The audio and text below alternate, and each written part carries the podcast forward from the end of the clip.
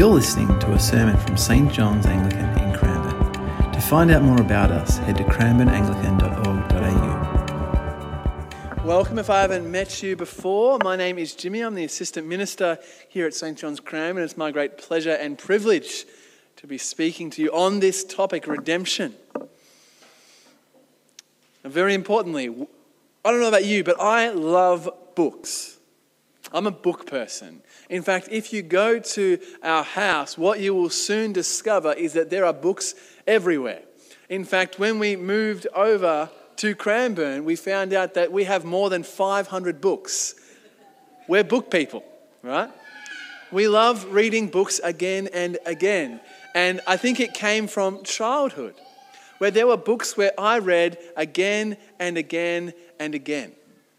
And particularly, I read books like Harry Potter or Lord of the Rings, and a favorite, The Chronicles of Narnia. I read again and again and again because the best thing about reading things over and over again is that you get new insights, you discover things again or for the first time. But something that I discovered recently when I picked up the Chronicles of Narnia was that I didn't know it as well as I thought I did. See, I'd grown up reading these books so often. If we can move over a couple of slides. One more. I read these books so often, they've become so familiar to me that actually they've become distant. See, with, a, with so many books to choose from, I thought, no, no, no, I know Narnia very well. But it had been so long that actually I didn't know it that well at all. Now, if I picked up The Lion, the Witch, and the Wardrobe, I knew that one fairly well. Prince Caspian, Voyage of the Dawn Treader, got a little bit more hazy. I could not tell you anything that happened in the final four books. What, had, what was once so familiar to me, what felt familiar, actually was hazy and distant. And what I wonder sometimes is if that's what, how Christians feel about the topic of redemption. See, redemption is the number one thing that we talk about. Because when we talk about redemption, really what we're talking about is the gospel, the life, death, and resurrection of Jesus. As, as we heard in John chapter 3, verse 16 For God so loved the world that he gave his one and only Son, so that whoever believes in him will not perish but have eternal life. We love this truth. We cherish this truth. We sing it all the time. And yet, I wonder if familiarity has led to it becoming distant, hazy. Whether instead of singing Amazing Grace, how sweet the sound that saved a wretch like me, we sing Familiar Grace. I know you well, that saved a man like me, I guess. Don Carson is a New Testament theologian and historian, and he tracked the life cycles of churches that started well and ended in failure, tearing apart denominations and churches. And he found a familiar structure to almost all of them. That first, generation one preaches the gospel. They love the message of redemption. They love the life, death, and resurrection of Jesus. It's at the center of all that they do.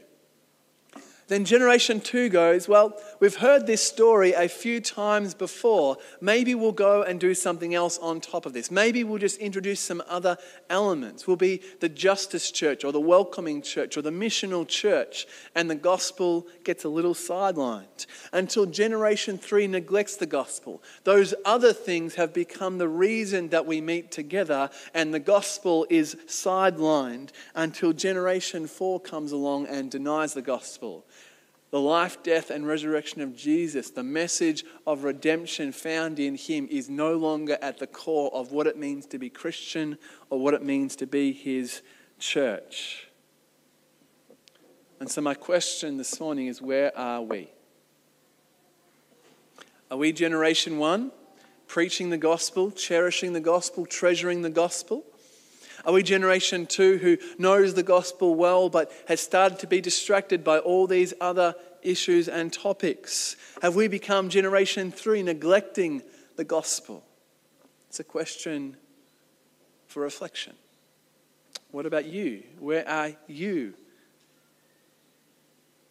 Because the reality is that we can come to church each and every week and hear the gospel being preached and not believe the gospel for ourselves. We can come to church every week, prayer book or just in the prayers, hear prayers and never pray ourselves. We can hear about the life of Jesus and never pick up the life that is in him.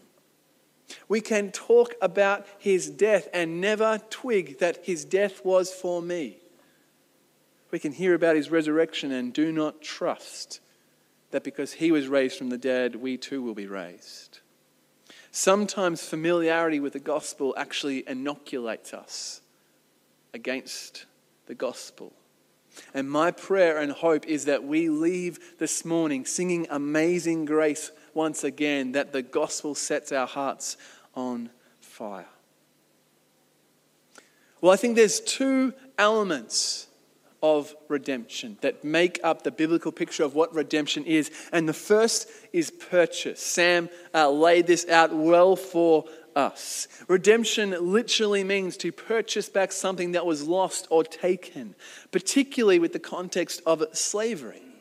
And this makes sense because uh, in Israel, culture was an agricultural kind of settlement. They were farmers.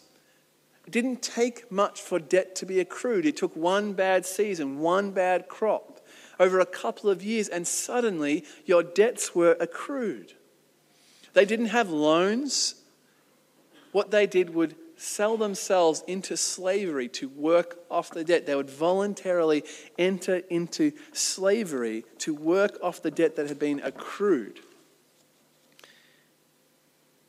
Tim Keller points out that it, didn't it doesn't take much to get into debt, but took a lot to get out of it. It might take your entire life. And so, what the Old Testament structure did was allow for a redeemer, a relative or someone close to you who would purchase you out of slavery and secure your freedom.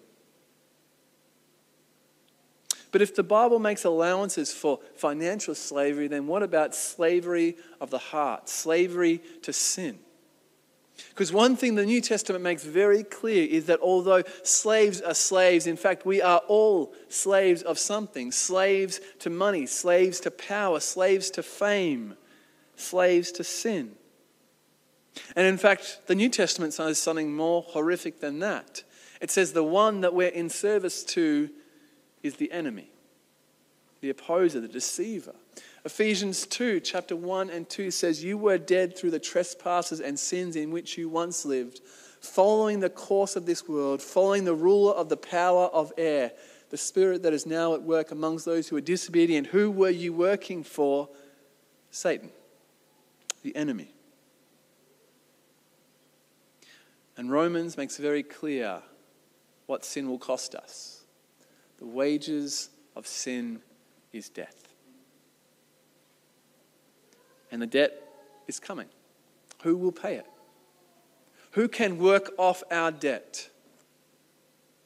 The Bible makes very clear that good works will not set you free.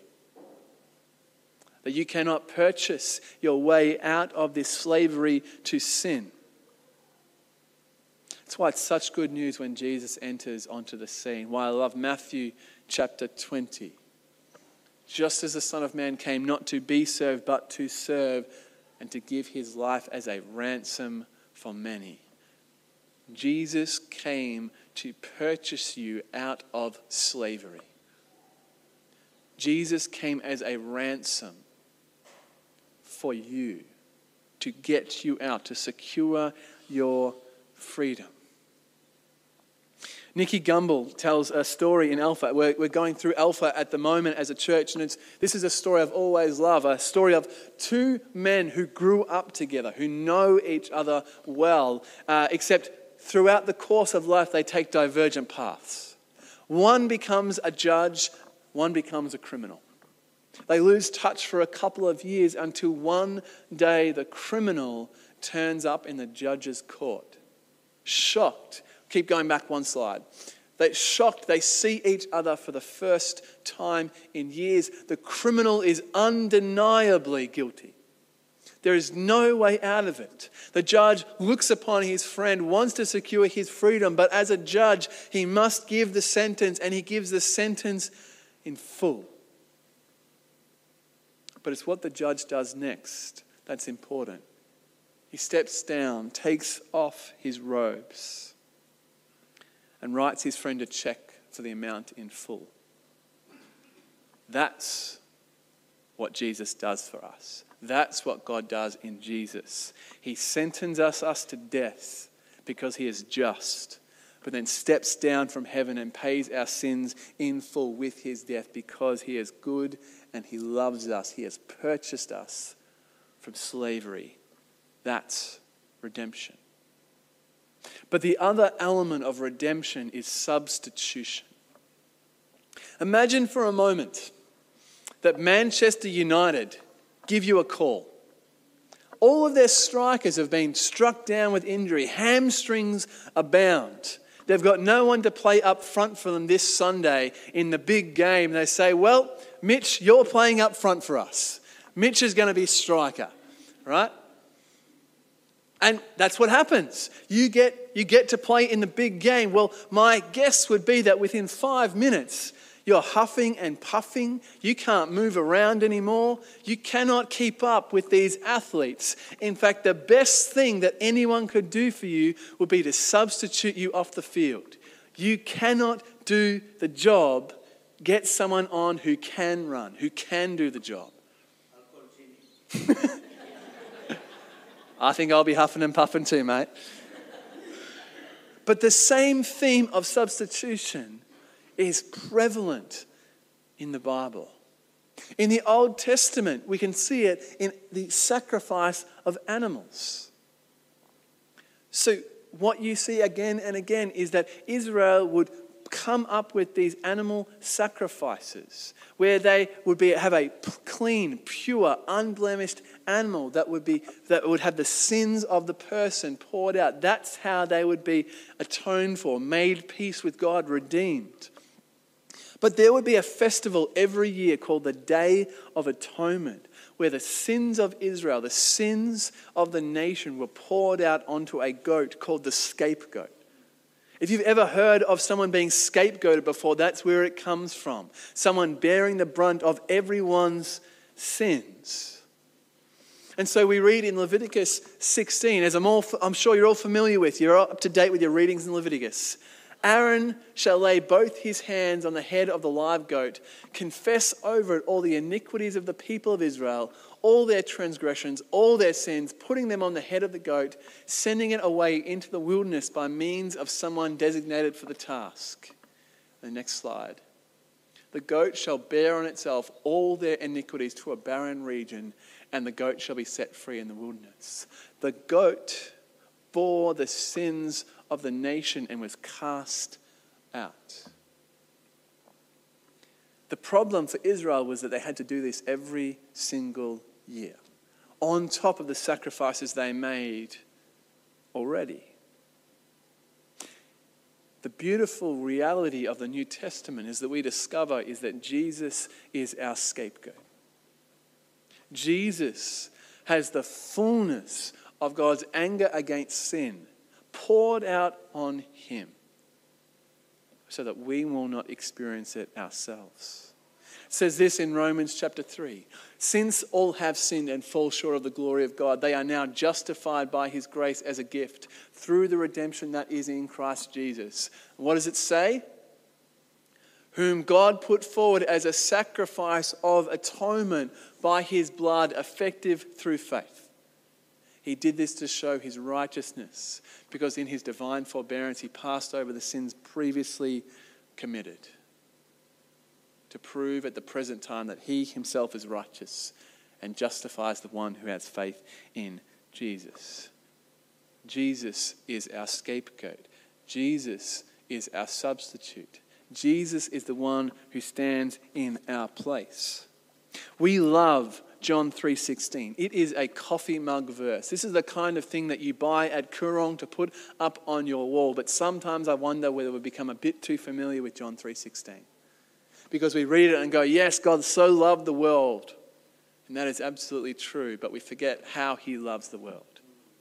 God so loves the world that he sent his one and only Son for those who believe to stand in for them as a substitute, to take the place for their sin, their shame, their guilt, so that anyone who believes in him will not perish, but have everlasting, eternal life.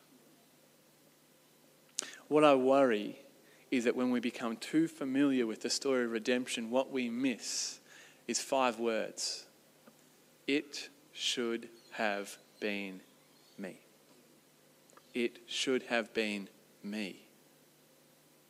Jesus is my substitute. Jesus is tried as a criminal. So, in the law court of the Lord, I will be set free. Jesus is stripped of his robes so that I will be forever clothed with the righteousness of God. Jesus is afflicted with the curse of crucifixion so that I will be set free from the curse of sin. Jesus experiences the withdrawal of the favor of God so that I will never experience the withdrawal of God ever. He will be with me forever. Jesus is my substitute. Jesus is our substitute. Jesus is your substitute. He stands in your place. I think one of my favorite examples of this is the story of Barabbas. Barabbas doesn't really get much of a mention in many of our Bible stories apart from at Easter. We don't really know all that much about him apart from the fact that he's a bad man. It says in Luke uh, on the next slide that the crowd all shouts for Barabbas. Away with this fellow Jesus, release Barabbas for us. And uh, Luke tells us that this was a man who had been put in prison for an insurrection that had taken place and for murder. All we know about Barabbas is that he's a rebel who has killed people. It's always stood out to me that the soldiers don't need to construct a new crucifix for Jesus. They already have one because the crucifix was meant for Barabbas. It's his day to die, not Jesus. He's already in jail. The countdown has started. This is the day that he was going to die. And you can just imagine the dread that would have come over him knowing this. Sitting in a prison, awaiting crucifixion. This is the day he was going to die. I can just imagine what he might have felt as the guards come to his cell. He knows that this is going to be the long walk to Golgotha. This is going to be the long, one. this is it. The moment when he walks to excruciating death. The Soldiers come into his cell, go over to his shackles, put the key in, and Barabbas walks free. What?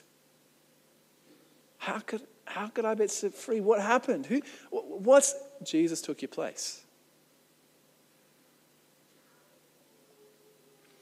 Here's the interesting thing that Barabbas is not a name, but it's also a title comes from two Greek words, bar meaning son and abba meaning father. Barabbas literally means son of the father. What we discover in the story of Barabbas is that a son of the father was set free because the son of God took his place. What we find in the Gospels is that sons and daughters of the Father are set free because Jesus took your place. That as the Son of God walks willingly to humiliation and death, to nakedness and desolation. He did so that sons and daughters of the Father would be set free. He took your place. That's what's so amazing about grace. It should have been me. The death that Jesus died should be my death. John Stott famously said that until we, we will never see the cross of Christ as something for us, until we realize that it's, been done, it's something being done by us. It should have been me. It should have been me. That's why redemption is so special. That's why we sing Amazing Grace. That's why we say, talk about the gospel all the time because there is nothing that you could have done to purchase yourself out of slavery. There is nothing you could do, you could have done, but Jesus has taken your place, and so we praise him forevermore. Amazing grace, how sweet the sound that saved a wretch like me. It should have been me. But it's not, and so we sing. Let me pray. God, I pray that we would grasp redemption, that we wouldn't become so familiar with it that we actually become inoculated against how amazing your grace is. That you paid the price we could not pay and died the death we could not, died the death we should have died.